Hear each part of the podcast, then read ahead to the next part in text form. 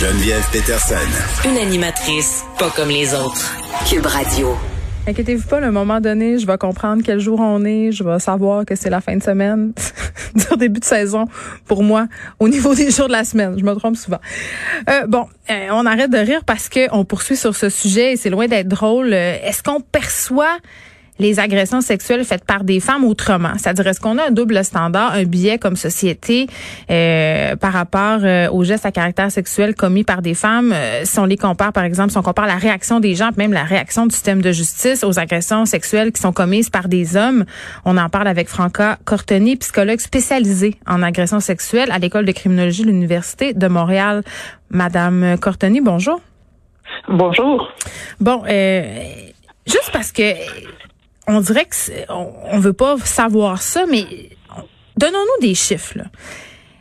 Les femmes, oh bon, okay. oui, ben c'est parce que je, je trouve qu'il faut régler cette question-là d'emblée. Okay. Euh, on a des chiffres de la santé publique qui datent de 2010, euh, mais quand même, là, au Québec, 4% des personnes présumées responsables d'infractions sexuelles étaient de sexe féminin. Selon vous, est-ce que c'est représentatif?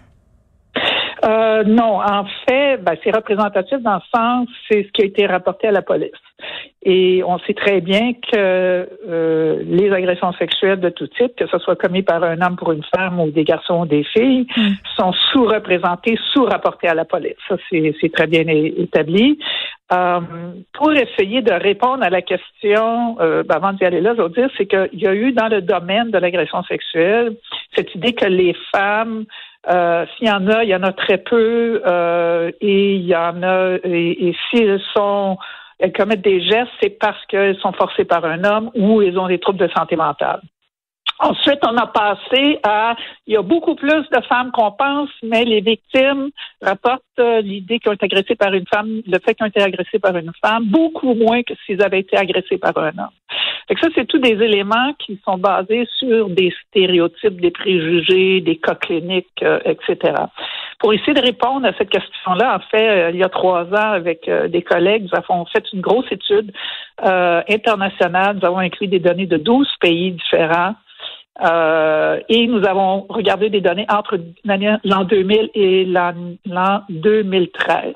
On regardait qu'est-ce qui avait été rapporté à la police et les sondages nationaux sur la victimisation. Autrement dit, on n'allait pas juste demander aux victimes connues, mais vraiment aux gens de la population générale et leur demander avez-vous déjà été victimisé euh, sexuellement? Et si oui, quel était le sexe euh, de votre agresseur? Hmm.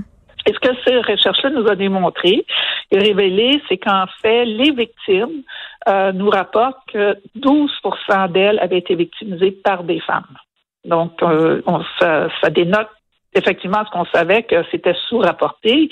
La question qui se pose toujours, c'est est-ce que c'est plus sous-rapporté que les hommes? Ça, c'est impossible à répondre. Euh, moi, je rappelle toujours aux gens que euh, il faut comprendre que c'est estimé encore aujourd'hui que seulement une agression sur dix commise par un homme est rapportée à la police. Donc, ça serait la même, euh, le même, la même hésitation pour les victimes de, de rapporter, peu importe le sexe. Euh, Exactement. Bon, Madame Cortoni, il faut faire attention. Je pense quand même ce qu'on a tendance à penser des fois, c'est que les femmes qui commettent des agressions sexuelles, c'est un phénomène social nouveau. Ah, non, non, pas du tout. Euh, je, vais vous, je vous avouer, une des premières preuves qui a été euh, qui est trouvée dans la littérature, c'est par Freud euh, lui-même qui rapportait avoir été abusé sexuellement par sa sa nounou, sa nanny, la personne qui, qui, avait été engagée pour s'occuper d'elle quand il était garçon. C'est que voyez-vous, ça remonte de loin. L'idée qu'une femme ne peut pas commettre des gestes d'agression sexuelle sur des enfants ou sur des adultes, mm. c'est quelque chose qui, qui, allait essentiellement avec les mœurs des temps, si on veut. Euh, l'évolution de la société est clair qu'une femme, non, une femme, euh, ça protège les enfants, ça veut bien s'occuper des enfants, donc c'est impossible qu'une femme puisse agir de cette façon-là. Euh, et ça, malheureusement, c'est un des stéréotypes qui euh, non seulement euh, empêche la société de reconnaître le problème, le phénomène, euh, empêche le empêche longtemps le système de justice criminelle de, de, de reconnaître qu'enfin des femmes peuvent vraiment, par leur choix, de poser de poser des gestes d'agression sexuelle, mais aussi c'est que ça crée beaucoup de traumas pour les victimes elles-mêmes parce que tout le monde, incluant les victimes, c'est comment est-ce qu'une femme peut me faire ça? Et quand les victimes dévoilent, on avait le courage, le courage de dévoiler, il y a trop de documentation du fait que quand les victimes en parlaient, là je parle plus aujourd'hui, je parle traditionnellement, c'est qu'ils se font demander des choses comme es-tu certaine? Es-tu certain que c'est ça? Ça se peut pas qu'une femme fasse ça. C'est ça, c'est comme si c'était impensable. Euh, c'est peut-être pour ça. C'est évidemment pas nécessairement la seule raison euh, pour laquelle on sous-estime toujours la délinquance sexuelle au féminin. Oui. Non, c'est une des raisons définitivement euh, qui joue un rôle du fait que le, le, système de justice criminelle, la société en général n'a pas porté mm. attention. Mais là, il faut mettre un contexte quand même, hein, euh, dans le sens que ça a quand même pris très longtemps euh, pour que la société reconnaisse le problème d'agression sexuelle euh, envers les enfants, envers les mm. femmes. Et là, je, je parle vraiment, bon, c'est certain que là, ça fait longtemps que je suis dans ce domaine-là, mais quand on parle que c'est seulement depuis les années 1980 euh, que c'est reconnu, par exemple, que non, un homme, du point de vue criminel, qu'un homme n'a pas le droit de violer son épouse. Euh, on n'est plus dans les vieux temps. Là. Ben, peut-être pour une nouvelle génération, c'est le vieux temps, mais euh, dans un contexte scientifique, dans un contexte sociétal, c'est quand même quelque chose d'assez récent. Mm. Alors, dans, c'est pas surprenant. Ensuite, ça a été plutôt dans les années 90 qu'on a commencé à reconnaître qu'il y avait des adolescents euh, et des adolescentes qui posaient déjà des agressions sexuelles. Fait que c'était naturel que finalement la société commence à reconnaître euh, qu'il y ait des femmes. C'était connu dans ces années-là, mais c'était mm. vraiment excusé par les professionnels disant euh, par exemple, ben, ne sont pas responsables, elles sont forcées par un homme, par exemple, ça c'est monnaie courante, ou elle a des troubles de santé mentale, ou elle ne cause pas vraiment de tort, c'est seulement autant, ça cause pas de tort aux victimes autant que les hommes. Ben oui, puis tantôt on faisait allusion à un cas qui se déroule présentement au Saguenay, une femme qui subit son procès en ce moment, euh, qui a abusé mhm. euh, de membres de sa famille pendant des années, qui a pris des photos de ça. Et ce qui est invoqué par la défense, c'est le faible QI, euh, bon, de cette femme-là en question, mais aussi le fait qu'elle aurait été sous l'emprise de son conjoint. Puis on peut faire le parallèle avec des histoires qu'on connaît là, par exemple la plus célèbre peut-être celle de Carla Homolka et de Paul Bernardo. On a cru pendant longtemps que Carla Homolka était une victime, qu'elle n'avait rien à se reprocher, qu'elle était sous l'emprise de Paul Bernardo jusqu'à temps euh, qu'on regarde les cassettes où là c'était peut-être un petit peu moins clair. Oui, ben exactement. Ça, c'est un thème qui est, qui est très euh, courant dans la littérature. En fait, euh, une, une, des différences qu'on trouve euh, entre les hommes et les femmes qui posent des agressions sexuelles, c'est qu'à peu près un tiers des femmes qui posent des agressions sexuelles posent leurs gestes en compagnie d'un homme qui est plus souvent qu'autrement son conjoint. Alors, je pense que c'est pour ça que euh, ça, ça, arrive au, à l'attention du système de justice criminelle. Puis là, les gens disent Ah, mais ça se peut pas, elle a été forcée. Puis là, ben, elle a dit oui, j'ai été forcée. Ce que les recherches nous démontrent euh, et, les études qui ont été faites à ce sujet-là, c'est que oui, c'est clair qu'il y a des femmes qui sont vraiment forcées dans un sens pas physique, OK? Elle a peur pour des représailles physiques, mais aussi psychologiques. OK? Ça fait qu'il y a définitivement cela. Mais aussi qu'une grande partie des femmes euh, qu'ils agressent en, compagnie de leur conjoint, qui c'est dans le contexte euh, du cas que vous, que, que vous avez mentionné, c'est qu'elles agressent de leur plein gré. Et même dans des cas où ce que les femmes initialement étaient forcées ou se sentaient un peu forcées, là, on pourrait discuter de la définition de ce mot-là aussi, euh, c'est qu'après ça, elles, à quelque part, elles décident de devenir actives euh, à ce sujet-là. Donc, il y a des femmes qui initient des gestes. Oh, définitivement. Ça, c'est. Euh, j'ai une de mes étudiantes euh, euh, qui a fait justement toute son mémoire de maîtrise par rapport à ça dans le contexte du couple et puis de déterminer justement. Puis il y avait trois types de passages. Puis même parmi celles que c'était bien documenté qu'il y avait une peur réelle et forcée, mm. c'est qu'il y en a. il y en a dans celle-là même qui continuent après par elle-même. De d'initier et d'agresser par elle-même sans la présence de son conjoint. Alors voyez-vous, c'est on est on est loin de cette euh, catégorie de femmes, disons, qui ont été forcées, puis que si lui n'avait pas forcé, jamais qu'elle aurait posé ces gestes-là. Madame Cortoni, euh, au niveau des motivations de ces femmes-là, qu'est-ce qu'on peut remarquer? Euh, une des motivations qu'on, il y a plusieurs différents types de motivations, mais une des motivations qu'on retrouve, c'est vraiment, elle veut plaire à son conjoint.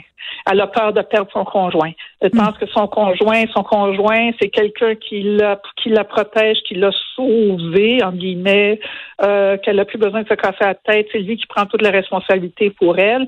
Et donc là, elle va suivre ce que lui dit parce qu'elle veut plaire à son conjoint. Donc, il n'y a pas de limite dans un certain sens qu'elle va faire, incluant euh, les agressions sexuelles. Souvent, ce qui arrive, c'est que lui va peut-être initier, va, va instaurer euh, ce qu'on peut appeler une culture incestueuse dans le sein de la famille. Mm. Donc, euh, et donc l'amener tranquillement, pas vite, elle aussi, et elle veut tellement lui peur qu'elle va continuer puis qu'elle va suivre. C'est le concept de grooming un peu là.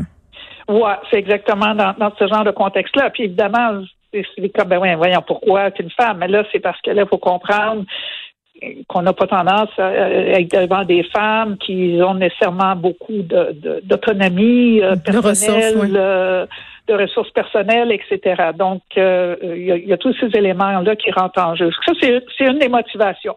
Une autre démotivation qu'on a vu littéralement, c'est triste à dire, mais c'est qu'elles ont leur propre motivation personnelle dans le sens, euh, ben, c'était des échanges que je faisais avec lui. Fait que si je faisais ça avec lui, ben après ça, il me donnait l'argent pour m'acheter un nouveau divan par exemple. Ça, c'est parce que ça, c'est quelqu'un, une, une des, femmes qui a dit ça à un moment donné. OK? Donc, c'est vraiment, c'est comme ce donnant-donnant. Puis, il y a cette perception, ce qu'on retrouve aussi dans ces femmes-là, encore une fois, euh, pas toutes et chacune, mais on retrouve aussi l'idée que mes besoins à moi sont plus importants que les besoins des enfants. Donc, dans tout cela, c'est moi qui est un peu la victime et puis c'est pas juste. Et donc, euh, c'est pas grave si ça, ça arrive parce que là, moi, je retrouve quelque chose, je retrouve mon compte ailleurs dans ce contexte-là. Fait que, bon, encore une fois, on s'entend que les personnes qui s'engagent dans l'agression sexuelle, qu'on soit un homme ou une femme, il y a différents niveaux de motivation.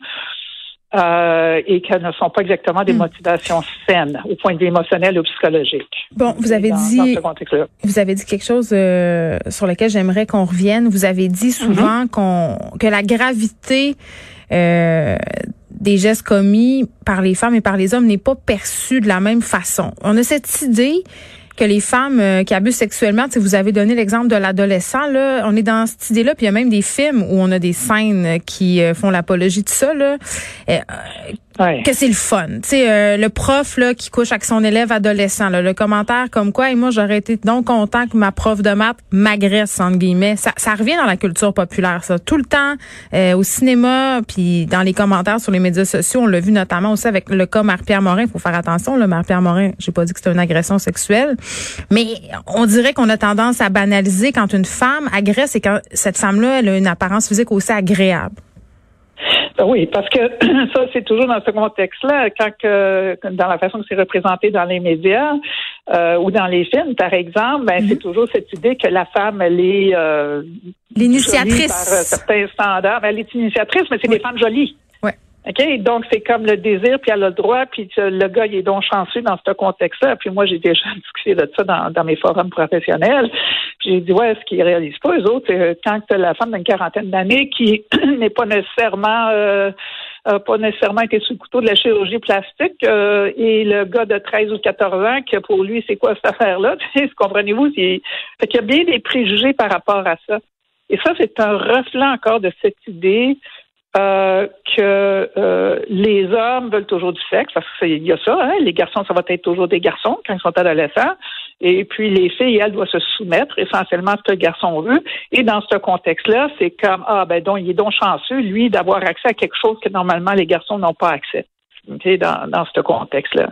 Euh, et ça néglige, ça impose un autre type de stéréotype essentiellement à ses victimes masculines. Okay? C'est ça qui est difficile aussi. Mais ben, c'est qu'on... Oui tu sais, on, pense toujours, c'est toujours la fille qui est agressée, puis mais quand le garçon est agressé, on pense toujours qu'il va être chanceux, mais en fait, c'est pas vrai. Là. Il y a un trauma aussi, là.